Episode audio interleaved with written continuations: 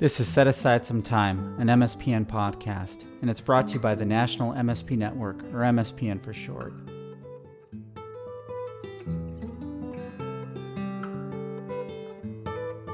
And now, on to the episode.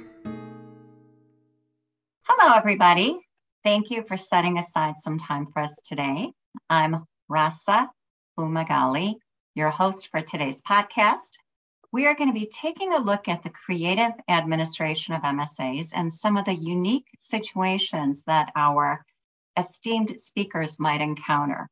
So we are pleased to welcome Sean Dean and Aaron Winnell to the podcast, and they're going to be sharing some of their insight with our listeners. So now, by way of background, I'd like to um, welcome Sean Dean, General Counsel and Senior Vice President of Risk Management and Compliance he leads the legal team at Ametros. He has over a decade of experience practicing law and is known as an industry thought leader in the area of Medicare secondary payer compliance. He was previously vice president of Medicare compliance and policy at ISO Claims Partner. Prior to that, he practiced insurance defense litigation and healthcare law. Sean is on the board of directors and executive committee for Kids Chance of Massachusetts, He's been heavily involved with the National Alliance of Medicare Set Aside Professionals, now known as the National Medicare Secondary Payer Recovery Network. Um, he has served as the chair of the webinar and education committees. He has been on the board of directors and was past president in 2017. He was also the former executive committee member with the Medicare Advocacy Recovery Coalition, MARC, Sean is on the faculty for the Certified Medicare Secondary Payer Professional Program, CMSP. He's a member of the Massachusetts Bar and is licensed in both state and federal courts in Massachusetts. His law degree is from the Massachusetts School of Law. He also holds a master's in education from Cambridge College and an undergraduate degree from Berklee College of Music. Welcome, Sean. And now, Aaron Winnell is he has worked in MSP for almost 20 years. He is president of Medivest, a professional administrator and MSP services provider. Aaron is also an instructor for the Certified Medicare Secondary Payer Professional Certification Program and a frequent national MSP network contributor. Welcome, Aaron. So, I thought we would take some time during this podcast to talk about some of the unusual issues that might come up in the pro professional administration space. I would love to hear your comments and your thoughts on these issues. And I think our audience would also enjoy hearing about your experiences with unusual requests as well.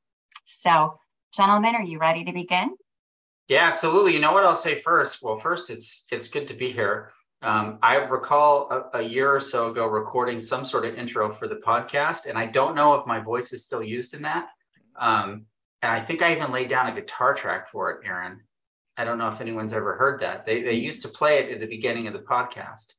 Um, when it is all put together, they still do play it, and it still brings joy to all of our listeners. I love it, and and I'll say that the second thing is that um, I think if you look at, at the Medicare secondary payer industry as a whole, um, it's I think it's viewed as being really competitive amongst its members. But I'll say that um, um, I I enjoy being in my seat at Ametros because we're neutral, and um, I never like view even though you know Aaron's company does professional administration too. He's one of my favorite people in the industry, and at any conference um, I make a beeline to Aaron and I'm just like glued to him uh, for the whole conference because he's one of the funniest, nicest dudes um, in the world. So I, when when you asked me to be on the podcast and you said Aaron was on, that's the reason I said yes.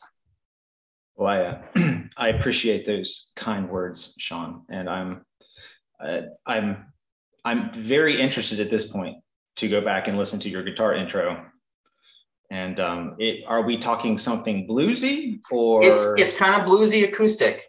Um, oh, it's acoustic. Yeah. And okay. I'm assuming that you're loving Sean back the way he professed his love for you, Aaron. I absolutely love Sean. Um, I'd make a beeline to him at every conference, except he beats me to it. Excellent. We, we, we meet in the middle. We meet in the middle.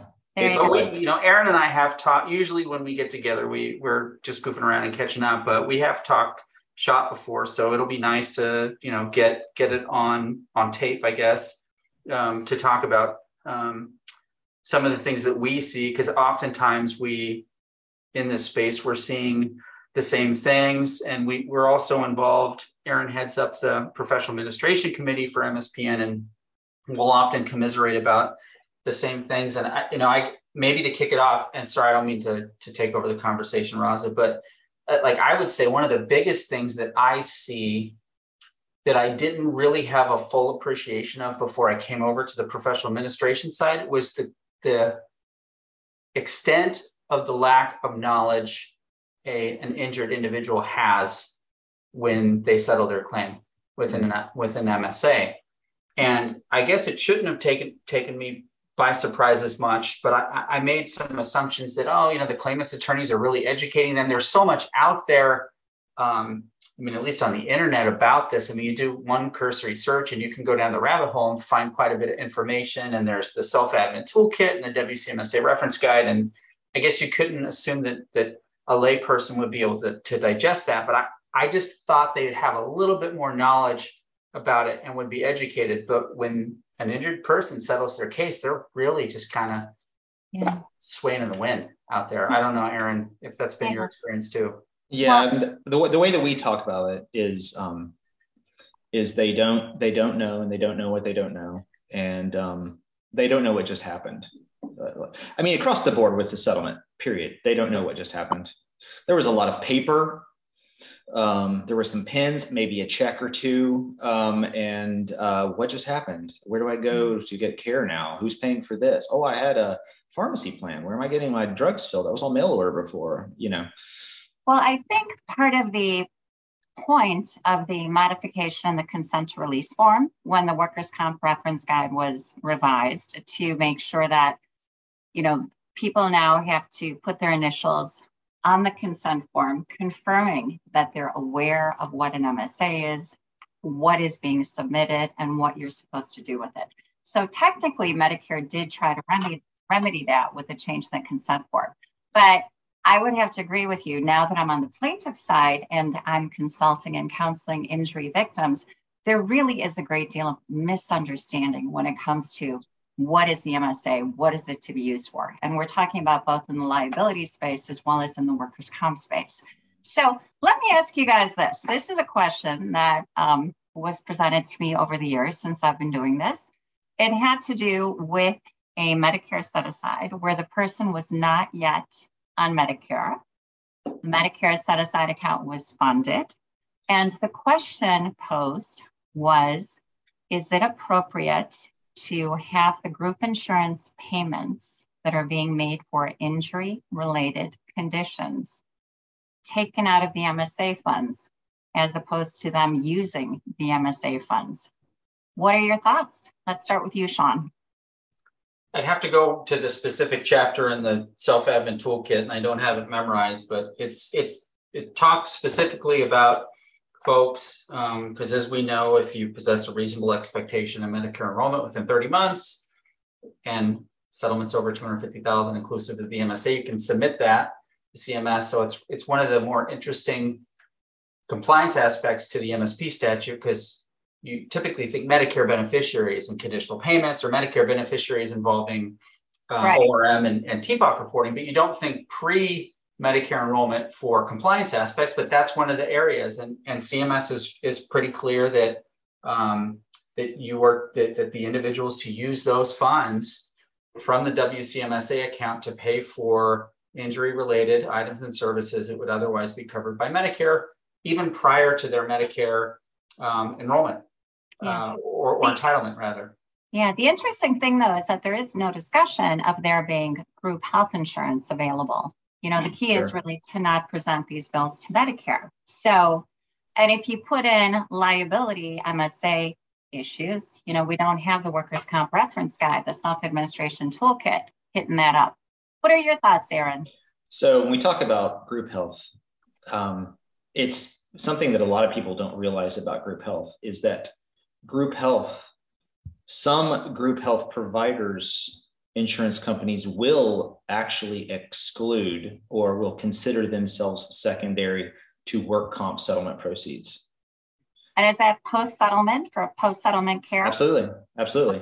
They'll do it pre settlement. They'll say, hey, we're, we're not primary to work comp. Um, but they'll also do it post settlement. And they will sometimes do it. Uh, you might have, let's say, the uh, the individual who settled their claim has a spouse who's employed, and they're on the group group policy, and that is paying for everything. And then uh, some coordination of benefits is done, and they discover, oh, there's there's some settlement proceeds. Uh, they settle this claim. Um, they'll put blanket statements in. You'll see it in the policy next year. Well, that's definitely true. You know, coordination of benefits is key, as well as the policy language that you know is reflected in the coverage that's being provided through the group health plan, whether it's a spouse's plan or the in the injury mm-hmm. victims plan. So, all right. Um, how about a situation where you have a professionally administered Medicare set aside? It's a workers' comp case. I'm just curious, how often do people look to have these funds released because they've stopped treating, or what is the discussion around that? Um, Aaron, why don't we start with you? All the time. Um, you would think that the lo- logic would follow that if I don't, um, if I don't believe I need my MSA because I don't, in my opinion, I'm not treating for that injury anymore, then why is that MSA necessary? Um, of course, CMS doesn't look at it that way. Uh, the way that uh, MSAs are um, contemplated, uh, there used there actually used to be a uh, there was a, a, memo years and years and years ago before we actually had like a reference guide and we were doing everything by memos. Where they came out one year and they said, you know, if you're a, if you're a if your condition improves and your treatment reduces, then you can draw down some of that money off the MSA. And then the very next memo came out and says, oh no, no, you can't do that. we're not doing that anymore. Yeah, it's like, oh, we made a we made a horrible mistake. Uh, it was a it was a um, arrested development type of a statement. Oh, I've made a horrible mistake. We should not have put that in the memo. And um, and so yeah, uh, you get that you get that frequently. Or I'm, not you. Or the, the other one that's like uh, akin to that is, hey, this is structured. I'm getting payments every month or every year, and um, uh, I didn't spend all of last year's money. There's a little bit left over. Can I get a Christmas present at the uh, at the end of the year um, because I didn't spend it all. And um, uh, you know the way MSAs are written, they're using kind of a logical approach that you're going to fund this with a flat amount every year, but there's huge amounts of potential fluctuation in the cost oh. of treatment, complications. Have a hospitalization, you'll blow that up. You know, so um, so yeah, that's a common that's a common question, and uh, it's it's you know it's a problem because you can always take the money out, but when you need it, it's really hard to get it put back in, you know? So thank you for, uh, for sharing that with us. How about you, Sean? Yeah, I mean, it's, um, it's certainly uh, something that occurs. I, I think, you know, our role as professional administrators to first and foremost educate the injured individual and counsel them as to um, uh, the effect that that would have, the compliance effect, um, and also uh, in in some instances, you know, look to the settlement. Sometimes the settlement's extremely specific as far as the preclusion on utilizing those funds uh, for any other manner. Uh, that that's more frequent in the last few years than I've seen. That the language is definitely tighter. Um, I, I think it goes back though to what I said at the outset by there being a lack of education. Um, you know, we, we have a, um, a member care team who does a pretty good job with uh, counseling them as to the potential uh, negative ramifications they could have vis-a-vis their benefits um, and, and you know, helping them coordinate care. And a lot of time when they realize, oh my gosh, I didn't realize if I misspent this these funds and you're going to be reporting to Medicare this fact on an annual basis via the attestation process that I could um, not have stuff paid for. Um, but again, that that's the surprising part. It's like, well, this is this is what you have the account set up for. It's to pay for Medicare covered items for your injuries. Like, why would you want to uh, use it to buy, you know, a hot tub or take a vacation um, or you know buy buy a new car? And and those three things are um, things that that we've been asked for that we just just can't do. Especially yeah. the hot tub. Especially the hot tub. We get the hot tub question frequently. Hot tubs and pools are really yeah. common items that are requested, and um, there's always an attempt to causally tie it to their underlying injuries. But um, I, I, I'm pretty good with the Medicare coverage guidelines. I know Aaron is too. I, I don't see pools anywhere there. Although there is a trend where I've seen more non-Medicare covered, you know, ancillary allocations on top of the MSA tied to it for stuff where there's open-ended flexibility on how they can spend it. Sure. And if a doctor's going to medically relate a, you know, a, a, hot tub or a Peloton or something to it and it's permissible, then they could have them. Yeah, that non-Medicare covered allocation piece, I'm sure is very helpful in many situations. Mm-hmm. So since you both agree that there does seem to be a lot of confusion about you know, what is the MSA? What are you supposed to be doing with this? What sort of process do you have to educate your new, you know, um, clients that are coming into the professional administration? To um, explain to them how the whole process works? Is there an onboarding process that is used to help answer these questions? Well, there's absolutely an onboarding process. Um, you know, I mean, we're we are information gatherers on the front end, right? So um, we we try to get as much information as we can uh, prior to setting up a case, prior to settlement and all that, because okay. that that kind of gets us ready to go. But without a doubt, um, uh, the first couple of days I would say even the first couple of months, there is a fairly intense process of correcting errored assumptions, um, clarifying what the sometimes it's happened before. Um, uh, a uh, private investigator will help us locate the claimant whose whose money we have, who has now moved out of state since they've settled their work comp claim and they decided to move somewhere else and are not aware that we have $70,000 of their money.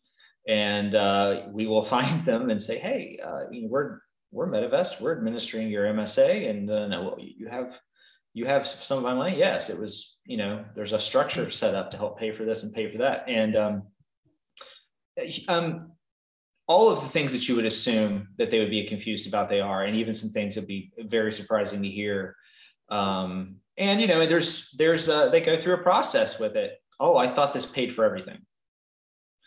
Um, or my favorite is, um, but my attorney told me. Dot dot dot. Yeah. You know, and it, and it isn't that the attorney told them that; it's that's what they heard, um, or they didn't understand. You know, um, so but so yeah, it's it's on the front end. It's primarily education, and you know, trying to set up systems to work with them so that um, you know you have to you have to work in tandem with the beneficiary. They have to see providers. Providers have to be communicated with. Those folks have to be negotiated with and paid.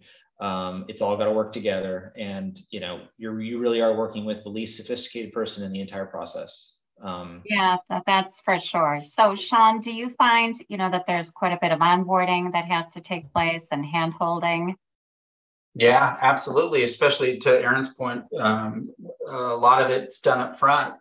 Um, and I, I think the members who have the most success um, are the ones who are engaged in that onboarding process to um, to work with us to coordinate care with their providers. Um, and uh, you know, when when they one of the first things I did three and a half years ago when I came to Ametros was um, I wanted to listen in on phone calls uh, with onboarding. So I was just kind of a fly on the wall hearing um, these questions, and it was it was really eye opening for me. You know, Aaron just said they're the, they're the least sophisticated um, individual to uh, as a party to a settlement, and it's really true. And it's it's kind of sad because we have folks who are preparing these MSAs and, and, and possibly submitting them who are experts and you have the folks in the professional administration side we know what we're doing and then you have attorneys who are settling cases and, and the claims folks and, and the judge and you have all these sophisticated people in this really complex work comp ecosystem where the effects of this MSA have the most impact on this individual who kind of has no idea what's going on. Like Aaron was saying, like I signed a lot of paper, a bunch of pens mm-hmm. floating around, a couple checks, and it, it, kind of breaks my heart to to hear, um, you know, folks ask those basic questions for someone like me. Is like, oh my gosh, you didn't you didn't know that, or you didn't realize you couldn't just use all your money or use excess money prior to your annuity kicking in or something. Um, and and it, it's gotten me thinking over the years.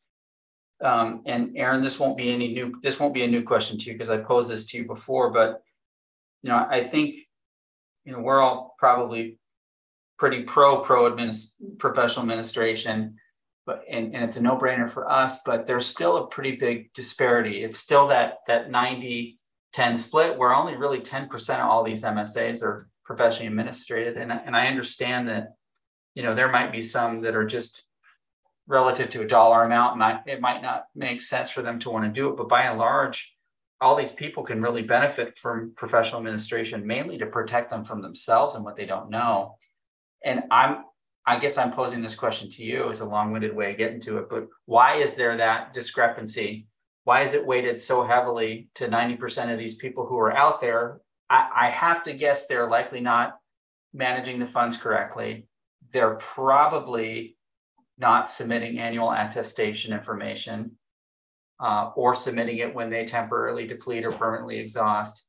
Um, maybe they're having some Medicare claims denied um, because of this, but why is it 90% of folks aren't choosing professional administration? I mean, I wouldn't even administer my own MSA just for the record keeping requirements. I wouldn't want to have to do that um, I wouldn't have any of my, you know, I always think like, what would I do for my father or my mother who I would never have them do this. But like, why? Why is it 90 10? Is it education? Is it is it just it's not offered at the settlement table?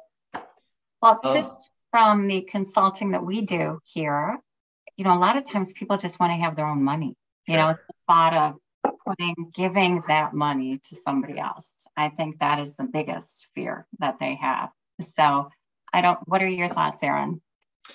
Um, I think it's a combination of things. Uh, number one is that CMS is got, I'll say, for lack of a better phrase, CMS is getting their act together. For years and years, you've had MSAs, and for years and years, you've had the concept of professional administration, but not for years and years. Um, have you had systems in place at CMS to really recognize the fact that, hey, a settlement has occurred, an MSA was funded. There's money out there that is primary to us. We need to put in place some policies to make sure we're not paying when we when we shouldn't be, and that that money is primary.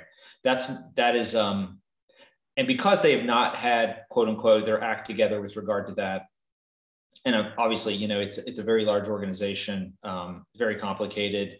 Um, you know, funding is funding. Things move slow. It's hard for a bureaucracy to move that stuff forward. Um, uh, but because of that, the um, the apparent risk or the perceived risk has always been low. Yeah. The consequences are not going to be, and then number two, visibility on those consequences. Um, go to uh, go to a payer.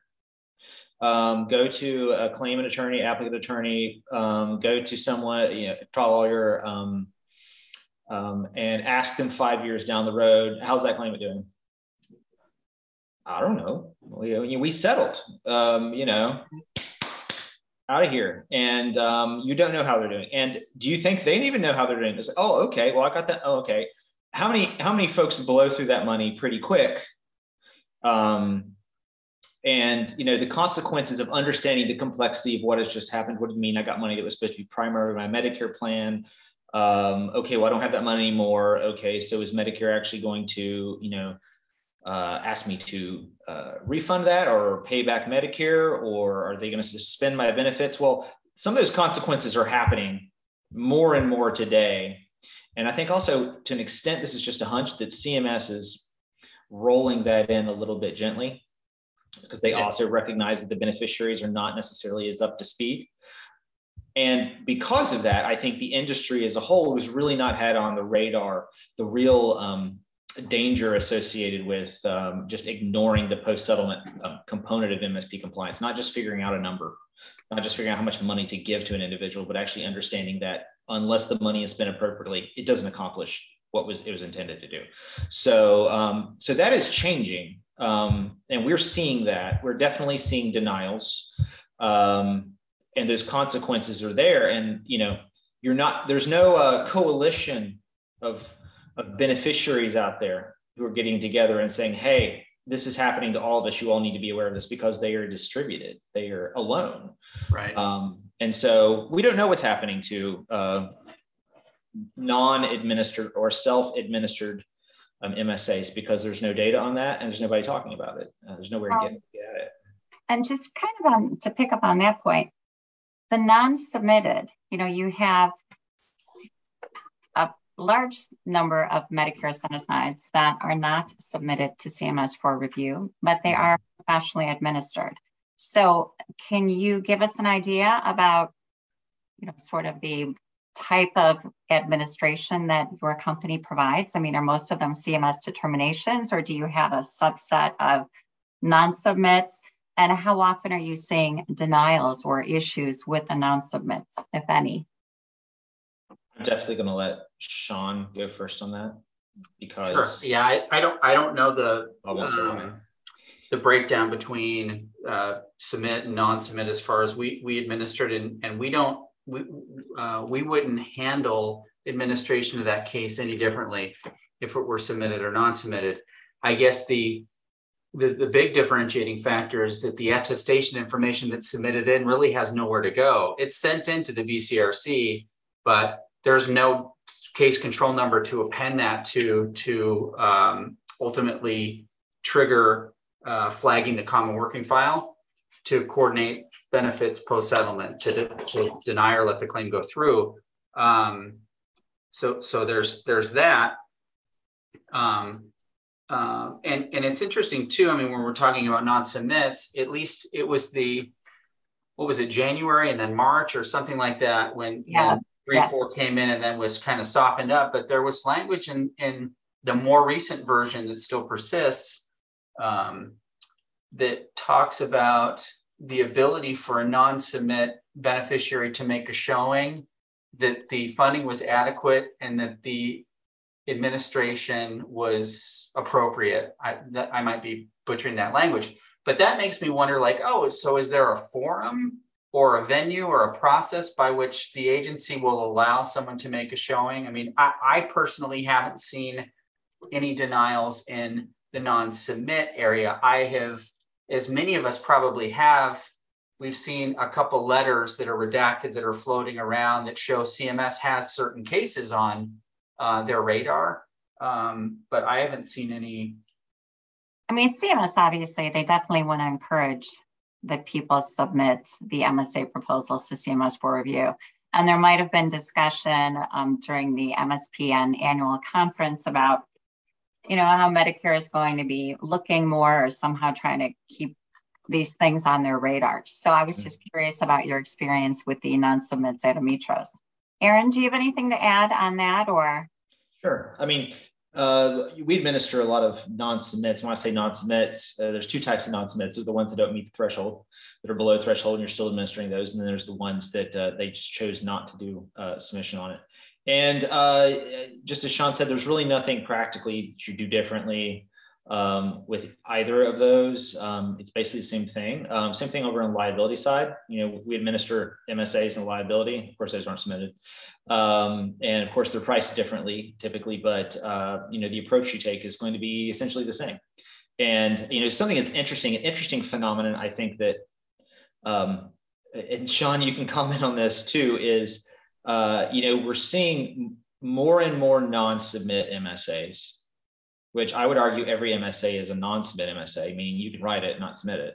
Um, so they can all be non-submit if you don't want to submit them. Um, uh, but you are seeing a lot of um, MSAs where the approach, you know, where, whether it be like concern over the fact, okay, I'm not submitting that. Does that create any exposure? Maybe the number is not, uh, you know, up to uh, CMS's review standard or this or that. And then the concern about, well, since we're not submitting it, we think there's just actually a better um, a better uh, hedge against problems down the road if we have it administered. In other words, we, we're choosing to not submit it, but then have it administered.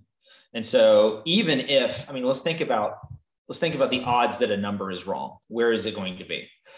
The odds that the MSA, the nurse allocator or whoever is allocating, certified, knowledgeable, got a number a little bit wrong on the MSA, left something out.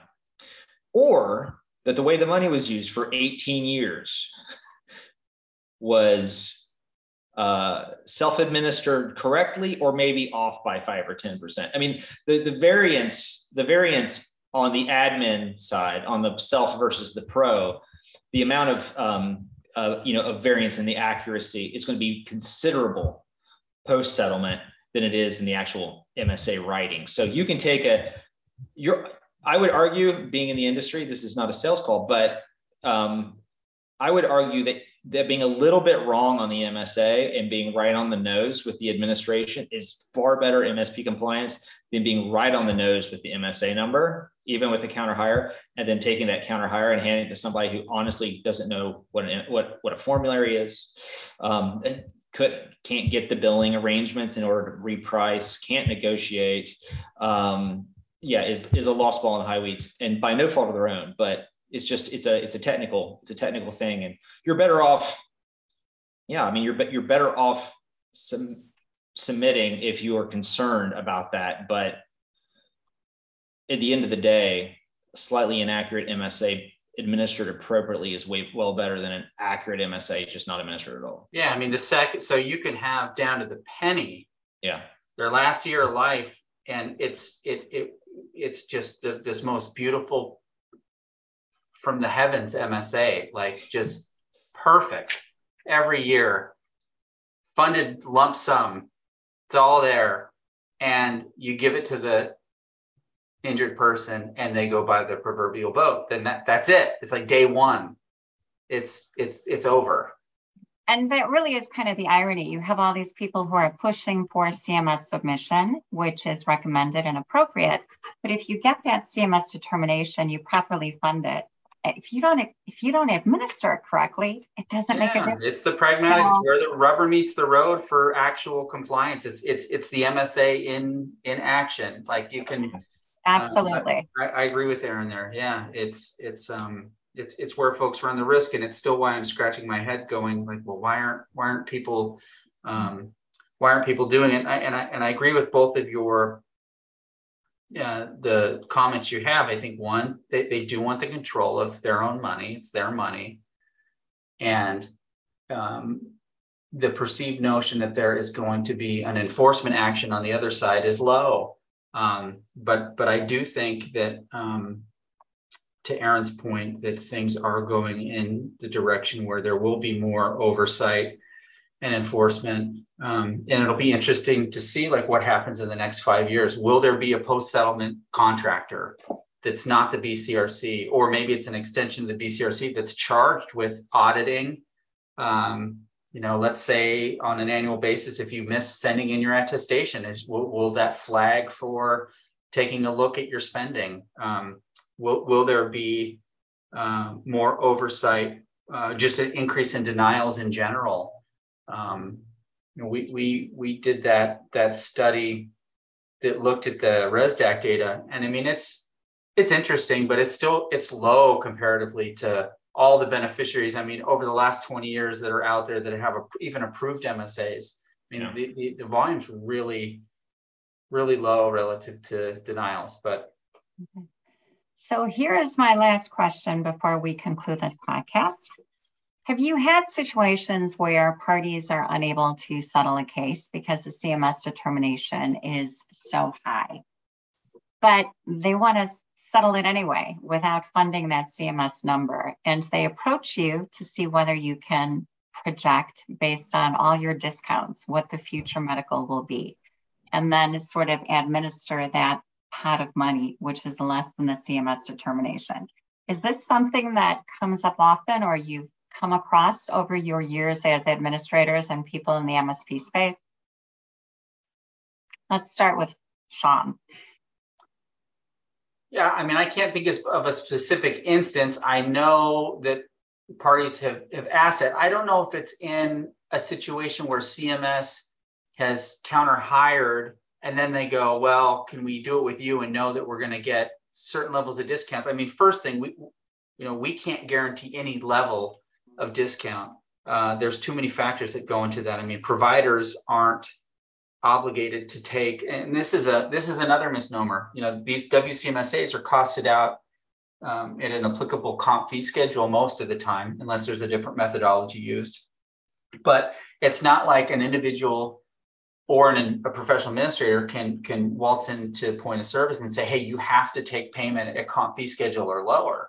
Like the provider can just, you know, say goodbye. They don't even have to take any type of insurance, or maybe they just take cash. Or um, so. So with that being said, um, uh, I mean, we could, you know, we're not in the business of of allocating either or guaranteeing certain prices. We can administer to the best of our ability to hopefully obtain savings for that beneficiary to extend the life of the fund, uh, whatever it is. If it's non-submit, if it's a counter higher that was approved that they want to forego, you know, finalizing with CMS and funding that amount, that's up to the parties to decide. Um, but it's we'll, a risk assessment. It's a risk assessment that the parties have to make on their own. Yeah. So thank you for for your view on that. How about you, Aaron? Have you been so, presented with that scenario? Yes, and like several like it. Um, first of all, I, our guidance on that typically is if you submitted an MSA and you've had it approved, um, it's a bad idea to then say, "Well, we take your approval," but in order for us to reach a compromise here, we're going to underfund the MSA, and then let's go to the administrator and see if they can make up for that. Um, when we've had similar situations where, for instance, and this is this is probably more common than you think, um, an MSA was um, uh, written, submitted, approved um, with a drug in there that was referencing an NDC number that is nowhere available anywhere at any mail or retail pharmacy. I mean, like that NDC rate is so ridiculously low for that drug that there's no way we're going to be able to get that right. You know, and um, and had situations where okay, so this is uh, eight months later, you know, this has gone back to the attorney. This has gone back to the payer. The payer's ringing us up and saying, "Hey, what's going on? Why is this account exhausting?" Da, da, da. And, and we're saying, "Look, you know, the, the the funding for the drug is just completely inadequate because you used an NDC number that's not the average; it's the lowest." And the lowest isn't available in the market. And so we've worked out situations or gone to, you know, a PBM relationship or something and says, hey, can we try and work something out where we can make this as solvent as possible? And then we'll work on the medical side and see if we can do something. And then you try and do them a favor. And obviously you're trying to, you're trying to keep, uh, you know, take care of, take care of the claimant. Um, but yeah, it's in, typically, um, you know, another consideration there with an administrator, you know, considering where where uh, pricing is in the market and how affordable administration is, um, you know, and a lot of that is because administrators have figured out how to, you know, make the um, the price that the the market pays uh, as competitive and affordable, so it doesn't interrupt settlements. You know, nobody wants to be sitting at the table trying to work this out. And number one, you're talking you're talking to the claimant about uh, giving their money to someone else. And then maybe you're looking at an admin fee associated with that. Do I really have a back when I started back in the day, you were paying around two grand a year for admin. And you would structure that. Yeah. I have seen twelve thousand dollars, you know, as the administration over life fee. So the fees yeah. are definitely very different. So so kind of to pick up on that drug example that you were just mentioning, Aaron. So if you have a CMS determination and they're mm-hmm. pricing out the brand name drug, you know, you settle the case and this brand name goes generic, like significant decrease. Mm-hmm. You know, you can't go back for an amended review because I believe one of the exceptions is, you know, they're not going to look at it if the only difference is the brand has gone to generic. Right. So in that situation, I, how would you feel if they came to you and they said, well, can you administer this amount with the generic pricing for this brand name drug in here? It's less than the CMS determination. And I know there are a lot of variabilities in terms of how the other drugs are going to be priced and things like that. But do you have situations where that happens? Yeah, and I, well, and our approach is is we we will professionally administer the amount of money that you give us to administer. Okay. So if if you know by agreement, if you you know if you've determined this is the amount you're funding it with, it's your decision. We'll administer it. It may be different than the original MSA, but we're going to administer it. And we're going to administer according to CMS guidelines. And then you know at the point of exhaustion, we'll we'll we'll provide all the documentation, statements, and all of that. And you know we'll see what CMS has to say. Um, so yeah, that's um, we can be we can be as flexible as we possibly can be. The important thing to always remember, and I think folks will they look at this and um, they don't consider the ramifications where they'll say like, well, you know, as long as you exhaust the MSA properly, what's the concern if it exhausts early or if it's not quite adequately funded? Like, what's the you know what's the problem? Because Medicare is going to become primary payer. Well, Medicare and the claimant are going to become the primary payer, right? Because you're going to have a copay Yep. So where your MSA is paying at 100%, your Medicare policy is going to pay up to 80%. Now you're responsible for the 20. And was there anywhere in the settlement money set aside to as a contingency for when that MSA fully exhausts and that claimant is now responsible for copays and making sure they're maintaining their premium payment because they now need that benefit now. That's a huge one, Aaron. Part D is huge. Yeah. We've, we've seen individuals who weren't counseled really well. And we work really hard on the onboarding process to go, hey, do you have a, we see that you have significant prescription drugs and you're a Medicare beneficiary. Do you have a Part D plan? Oh no, I don't, I don't have drugs. Comp is paying for it. So oh, yeah. yeah, that's, or I had my, my spouse's group health. Um, or I'm not seeing Medicare approved providers. So when I've racked up a big bill and then it, it gets paid partial because it exhausts, and they're like, okay, well, you need to bill the rest of Medicare. Medicare's like, this isn't a Medicare approved provider. I'm not paying this. Right. So making sure that the claimant is actually using doctors who can bill if the MSA does exhaust. There's all Absolutely. those considerations. Yeah. You know, in those Part D plans, they have those late penalties mm-hmm. if we're not enrolling in a timely way. So it's great that you guys are trying to counsel and advise people as to what they should do. But I really appreciate the time that you both took to chat with us. And I thank everybody for setting aside some time to speak with us. So stay tuned for the next podcast.